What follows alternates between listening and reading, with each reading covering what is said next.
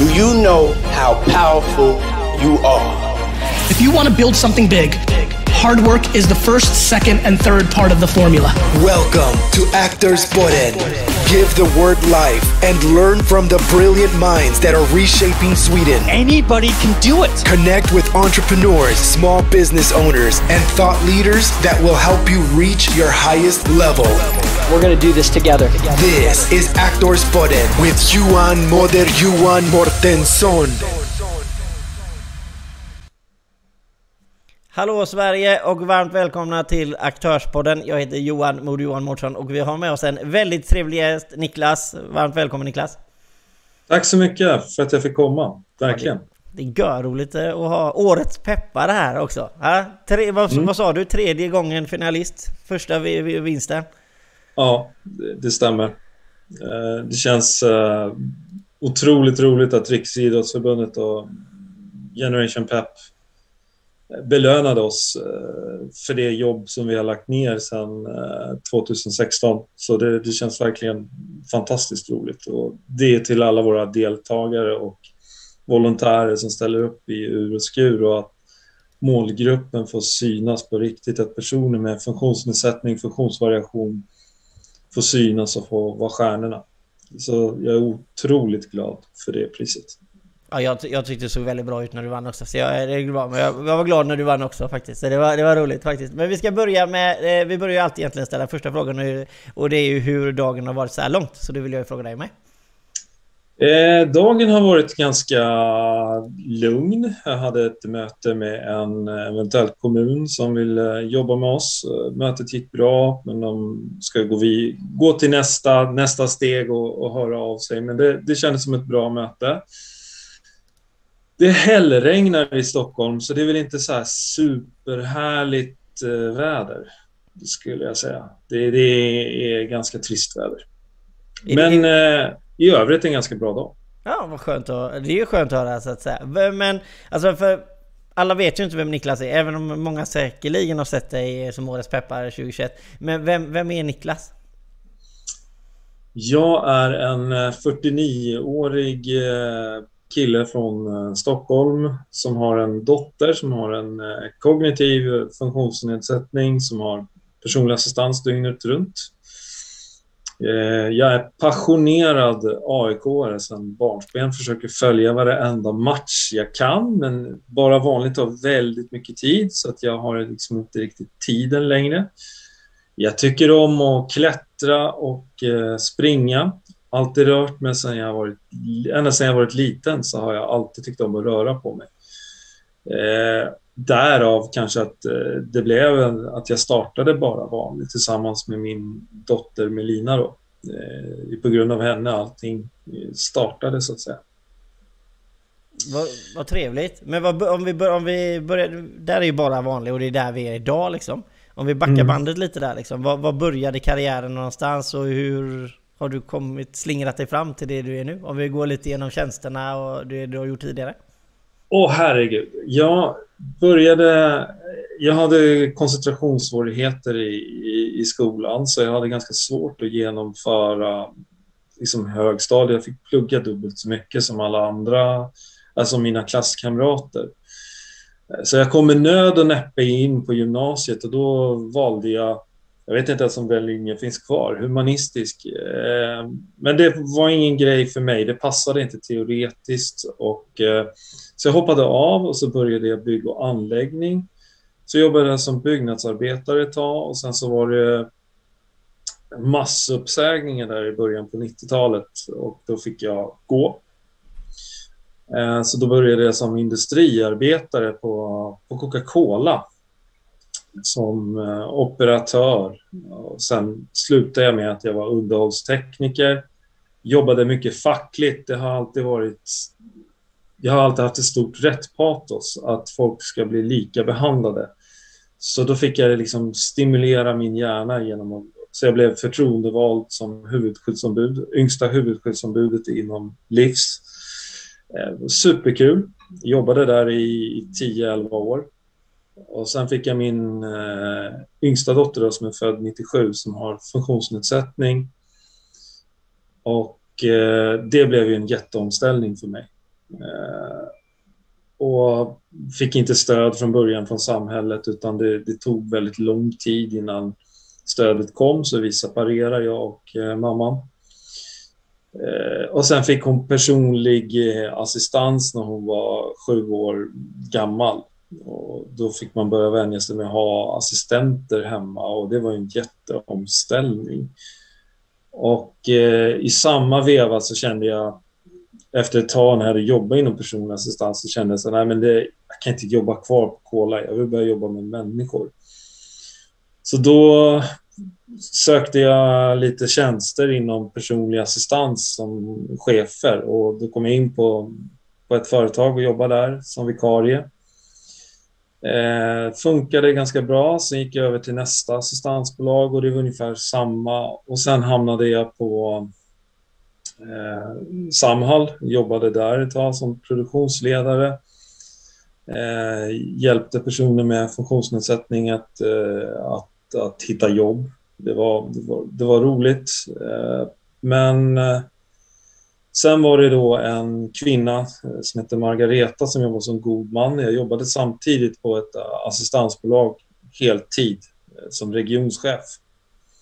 Och hon var god man för den, en av mina kunder och hon har jobbat som östtysk fängelsepsykolog. Så jäkla cool kvinna i 70-årsåldern. Och eh, samtidigt så jobbar jag som personlig assistent varannan vecka heltid. Så jag hade tre heltidstjänster där på, på, ett, på ett år. Och eh, så säger eh, Maggan då, som hon heter, hon kallade mig till ett möte. Och det var i eh, en hembygdsförening mitt i, i Södermalm i centrala Stockholm som en liten oas och det var så små vita spetsdukar som låg på de här bruna borden och så var det sån här äkta kokkaffe. Det var, det var liksom hardcore. Och hon tyckte att jag jobbade för mycket, vilket jag gjorde. Så hon försökte få kontakt med mig. Samtidigt så satt jag med min telefon och skulle svara på mejl både från Samhall och från det här eh, assistansbolaget. De sa Niklas, det här går inte. Du kan inte hålla på så här. Du sitter så mycket kun kunskaper inom LSS. Jag tycker du ska starta assistansbolag. Eh, eller göra någonting inom assistans. Och det var ju en fullständig chock att få den, eh, den bekräftelsen, eller vad ska jag säga, på det, det jag höll på med. Att hon hade lärt sig mer av mig än hon hade lärt sig av någon annan i, i branschen. Så då började jag få lite självförtroende. Så jag sa, det här, det här, ja men jag ska nog starta. Så jag hade liksom sorts hybris, och skulle ut och föreläsa för alla. Kring pappaperspektivet då. Hur det är att vara pappa med en dotter som har personlig assistans. Och jag ringde till säkert 400-500 företag, kalla samtal. Fick in en föreläsning. En föreläsning på 400 samtal. Eh, och när det här, de skulle marknadsföra det hela och det kändes, kändes jättebra. Men jag var alldeles för oetablerad. Så att eh, det kom ingen på den där föreläsningen. Så mitt självförtroende var nere i botten totalt. Min självkänsla var... Det var så liksom bara vanlig start att jag skulle ut och föreläsa. Eh, och sommaren 2016 så kände jag så här, jag lägger ner det här. Jag, jag, jag tar ett vanligt jobb och låter det här passera. Men så var vi på ett eh, besök för att vi, det finns det tvåårsomprövningar. Nu har de frusit det när man sök, ansöker om personlig assistans. Så vartannat år så blir man granskad av Försäkringskassan. Man ska skicka in nya intyg trots att eh, funktionsnedsättningen, funktionsvariationen har inte förändrats någonting. Men eh, det ska man göra. Och eh, då var vi på habiliteringen och en läkare där och Melina har alltid tyckt om att röra sig sen hon har varit liten och hon har kramper dagligen. Men eh, hon, hon, tycker om att röra, hon tycker om att röra på sig. Så eh, då frågade jag läkaren där om det fanns, eh, fanns någon löpgrupp för för Melina? Hon sa nej, det gjorde det inte. Sen kontaktade jag Parasporten och kollade om det fanns. Och det var friidrott, men det var inte riktigt det jag var ute efter. Jag var ute efter att få röra sig på sina villkor och sen få hänga och träffa kompisar och fika och i ett sånt sammanhang.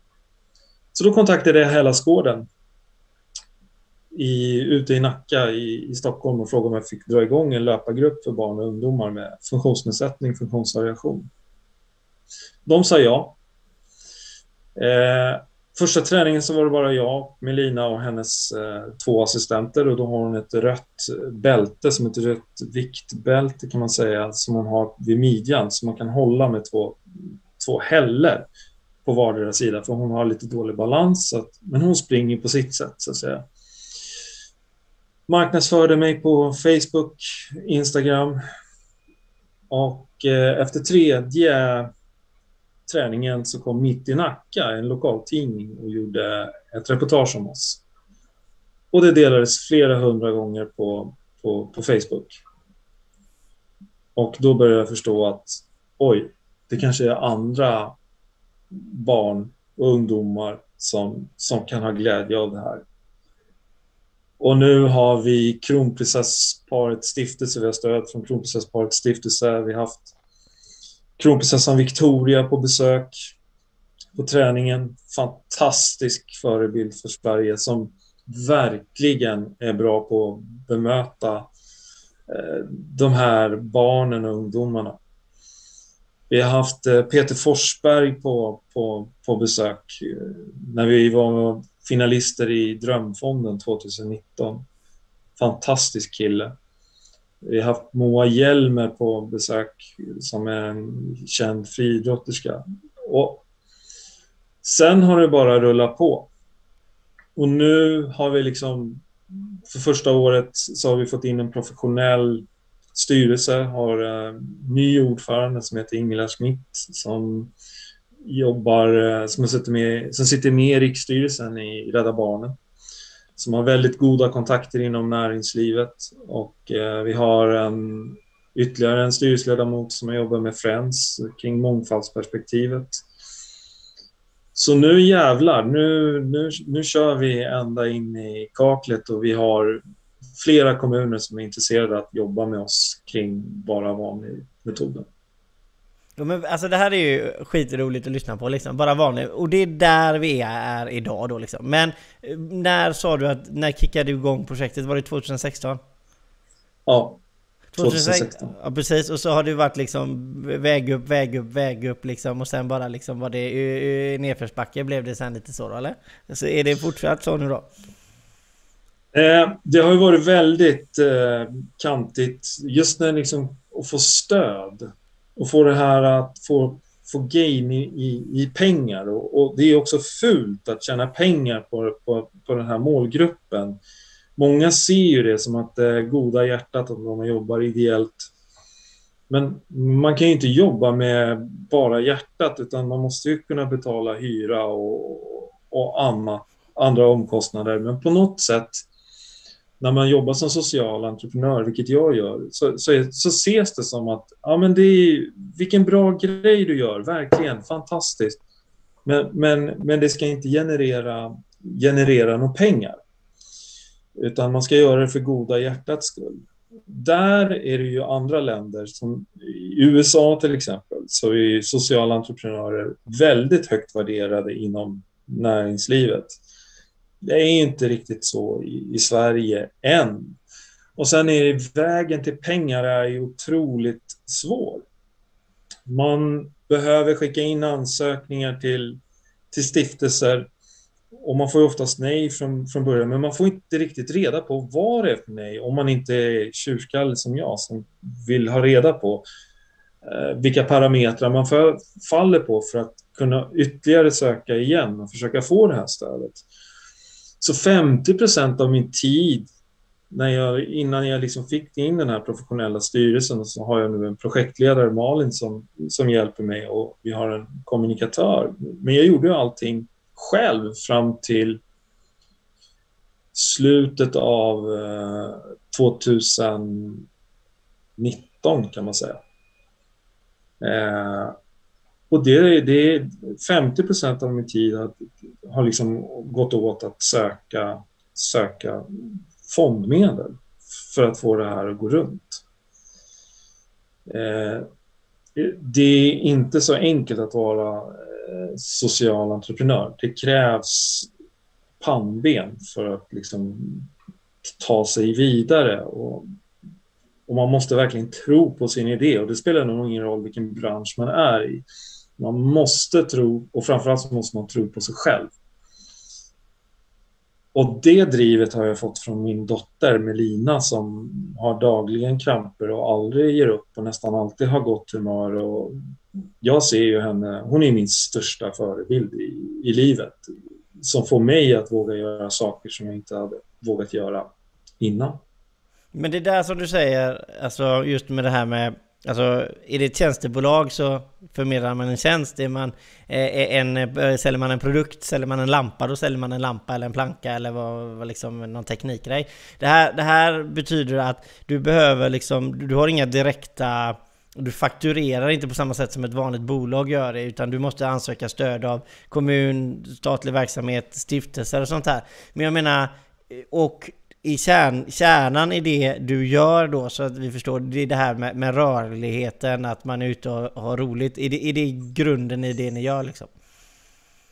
Ja, grunden i, i själva bara vanlig metoden, den kommer ju från situationsbaserade händelser som har hänt i, på, på, min träning och då pratar vi just kring kommunikation och bemötande. Och precis innan vi startade podden så sa du att ja, men jag har nästan ingen erfarenhet kring personer med funktionsnedsättning, funktionsvariation. Hur ska jag vara? Det här stigmat är en rädsla att, att göra fel. Och i min värld så tycker jag att det är helt okej okay att göra fel, för man kan inte göra rätt första, första gången, utan man måste liksom prova, prova sig fram. Men jag upplever att samhället inte ställer frågor till de här personerna. De, de på något sätt blir redan nedgraderade från, från början. Istället för att fråga dem så får du ett svar. Mycket de bitarna är det vi, det vi jobbar i och vi har en evidensbaserad metod som heter Self-Determination Theory som kommer från, från Kanada. Som bygger på att man är bra på någonting och man får göra någonting som man är bra på. De här barnen har oftast blivit bortvalda på idrotten eller de har eh, kanske varit på habiliteringen och fått stretcha muskler och de tycker inte att träning är roligt. Vi tror att om man lägger över ansvar till våra till deltagarna, att de själva får bestämma verksamheten. Hur långt de ska springa, rulla eller gå. Om man har med sig ett socialt stöd, en mamma, pappa eller personlig assistent som man känner sig trygg med. Så får man vara själv vara med och påverka sin egen träning så blir det mycket roligare. Eh, istället för att någon annan bestämmer åt dem. Och vi jobbar ju någonting som heter Motivational Interviewing som också kommer, som kommer från USA. Som man jobbar, som elitidrottsmän jobbar med. Det är att man ställer öppna frågor istället för så här, tyckte du träningen var kul? Ja, då har jag redan stängt, ställt en stängt fråga. Ställer jag frågan, hur upplevde du träningen? Eller vad, vad, vad, tyck, vad tyckte du om träningen? Och inte lägger kul-värderingen. Utan då kan, du få, då kan du få ett svar att uppvärmningen var jätterolig. Eh, men det var skittråkigt att springa i skogen. Eller det var superkul att fika. För vi stannar ju alltid upp efter våra träningspass så stannar vi upp och, och fikar. Eh, och då får ju personer träffa varandra för första gången. Och vi har ju allt från högfungerande autism till lågfungerande till folk med rörelsehinder. Och det finns också en hierarki bland dem. Eh, men här möts alla och eh, de blir liksom kompisar på riktigt. Så vi, I slutändan så bryter vi utanförskap för personer som faktiskt inte räknas i, i samhället när man ser eh, liksom det stora perspektivet.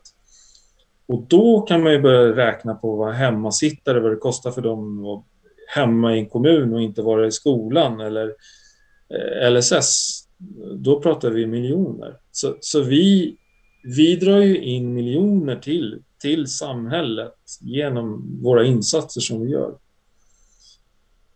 Men det, är, ja, precis, ja, men det är underbart. Eh, och, men vi pratade lite det här med liksom, vi, lite kommuner, lite verksamheter. Men det här är Stockholmsbaserat enbart eller, eller är det ta tanken liksom att det kommer Göteborg, Malmö, Uppsala eller de stora städerna liksom? Eller vad, vad är tanken? Det finns i dagsläget i, i Hudiksvall, det finns i Strängnäs och det finns på fem platser i Stockholm. Eh, vi kommer att starta upp en eh, grupp i, i Göteborg senare i, i sommar. Eh, förmodligen augusti skulle jag tro. Eh, och sen har vi eh, kommer starta upp i Täby som ligger utanför Stockholm och eh, Vallentuna kommer starta upp igen och sen så har vi eh, Värmland på kartan och sen så har vi en grupp i Blekinge i, i Sölvesborg. Och vår ambition är att vi ska bli rikstäckande och finnas över hela Sverige. Det gör vi ingen eh, det hymlar vi inte om, utan det är någonting som vi, som vi verkligen satsar på. Och i och med nu att vi har fått in en ny professionell styrelse som också driver saken framåt, som också har kontakter med näringslivet, vilket gör att vi kommer att vi kommer att ta in eh, strategiska partners som kommer hjälpa till oss i, i deras CSR-arbete. Och det ska ju givetvis vara en gain för dem också. Inte bara sälja produkter, utan vi ser mer långsiktigt att vi ska göra det här till, eh, tillsammans. Ja precis, är det där du kan koppla på eh, näringslivet eftersom det här blir ju liksom ditt sociala entreprenörskap med att driva den här verksamheten. Givetvis kunna eh, leva lite och kunna köpa mat också. Men och sen givetvis koppla på det vanliga näringslivet och inte bara kommun och stiftelser och sånt här. Är det där du kan få in det? Alltså näringslivet? Är det, är det sponsorer eller är det lite evenemang eller liksom föreläsningar? Vad, vad är det du tänker liksom? Alltså det, är, det är en blandad kompott. Men det, det, det ska ju, alltså när man pratar strategiskt partnerskap, då, då, är, då ska man ju tänka lite längre än kanske bara CSR-arbetet. Eh, man kanske ska kunna erbjuda friskvård till, till, våra, till deras eh, anställda genom att de är med på, på våra träningar. Eh, ha bemötande workshops. Alltså vår ledarskapsmodell funkar ju på, på andra, att man, man lägger över ansvaret så att säga, så att det är deltagarna eller arbetstagarna som äger själva metoden. Och sen givetvis i CSR-perspektivet, mångfaldsperspektivet, att du hjäl de hjälper barn och ungdomar att bryta utanförskap och, och få kompisar på, på riktigt. Och kanske nästa gång på stan så tittar de inte snett när någon avviker annorlunda mot normen, utan kanske omfamnar det på något sätt och får en förståelse för att vi alla är olika. Mm, ja, det är jättebra. Eh, jag, jag ska dock gå över och fråga lite om, mer om det här med Årets peppare, givet, givet själva liksom, händelsen. Och du, som du sa innan så var det att du har varit finalist tre gånger. Och så åker ni till galan liksom. Innan ni väl vann, hade du liksom en känsla av att idag ta, i, i år kniper vi det liksom? Nej, jag hade nästan tvärtom känsla utan och det roliga är att det är inte vi själva som har nominerat oss, utan det är ju andra som har nominerat. Eh, jag skulle aldrig få för mig att nominera mig själv eller organisationen själv, utan jag tycker ju att kanske de som, som ser det vi gör och, och, tycker att vi gör en bra sak, det är de som ska nominera. Det blir väldigt konstigt om jag ska nominera min egen organisation. Ehm, så att nej, jag hade inte förväntningar på att vi, att vi skulle vinna. Eh, men eh, Niklas Ek, som han heter, som är ansvarig på Generation Pep, han skickade mig ett sms. Vi har haft jättegod relation till, eh, till Generation Pep. De har... Ja, det är ju ett nätverk för personer Eh, kring fysisk aktivitet och hälsa. Det är stora företag, det är ICA, det är IKEA, det är, alla kan bli peppare bara man främjar fysisk aktivitet för barn och unga. Och eh, vi står ju för någonting eh, nytt kring, kring just eh, kanske tänka att alla ska, ska få vara med i den, på, på den paletten så att säga. Eh, så att de har ju omfamnat oss från, från början. Men när jag fick det här eh, smset, kan du, kan du ringa mig? Då, hade jag, då fick jag en känsla av att nej, men det, vi, kanske har, vi kanske har vunnit. Det är ingenting som... För normalt har jag fått det på mail eller att man skrivit. Och, sen var det ju hemligt, så jag fick inte säga någonting. Eh, och sen skulle det bli en film och under pandemi och spela in den här filmen på Hällaskåren, det var mycket hysch-hysch och, herregud. Alltså, och få ihop deltagare när vi har stängt terminerna då på grund av pandemi. Men vi, eh, vi lyckades och vi är väldigt stolta över den eh, filmen som den speglar väldigt mycket hur vi, hur vi jobbar. Men angående det här med covid då, eftersom vi ändå tog upp det. Alltså hur känner du att det har påverkat er? Har det påverkat er ekonomiskt som förening? Eller för ett Ja, det, det, har det absolut gjort. Det har påverkat jättemycket genom att vi har fått stänga ner verksamheter. Och I och med att vi har extremt många som, som faktiskt ingår i, i riskgruppen. Vilket gör att det blir ännu känsligare. Så men vi lyckades hålla igång vi lyckades starta upp två nya orter förra året 2020, Strängnäs och Hudiksvall, med gott resultat. Och vi är ju utomhus hela tiden. Så, och vi har haft jätteavstånd och vi har gjort sådana här äh, coronabildstöd. Man ska hålla avstånd, man ska sprita in händerna och det är bildstöd där man ser för de som har intellektuell funktionsnedsättning, funktionsvariation, som man är väldigt tydlig med så att de vet vad som händer, var och när och så. Eh, så vi lyckades hålla igång det till slutet av november, men då, då kom ju från regeringen att nu eh, och Folkhälsomyndigheten att nu är det stängt. Liksom. Och eh, så är väl läget nu också och det är ju lite konstiga regler utomhus så så får man inte eh, träna, men eh, man kan vara 500 personer i ett köpcentrum utan att det... Ja, det är otroligt konstiga, konstiga regler, men det är bara att förhålla sig till... Som, precis som för alla andra. Liksom. Det är... Ja, det, det är trist, men eh, nu är väldigt många vaccinerade så vi, vi ser, börjar se ljus, ljuset i tunneln. Och, vi kommer ta riktiga krafttag för liksom att ta tillbaka det. Och, men många som nu har suttit i pandemin får nu känna på hur det var funktion, alltså att ha funktionsnedsättning. För många av dem är väldigt isolerade.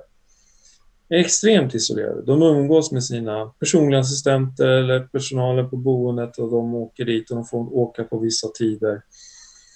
Så i det avseendet så tror jag att det kan vara nyttigt för normala personer att, att faktiskt vara med om den här pandemin. För då får man en känsla av hur det är när någon annan som bestämmer hela tiden.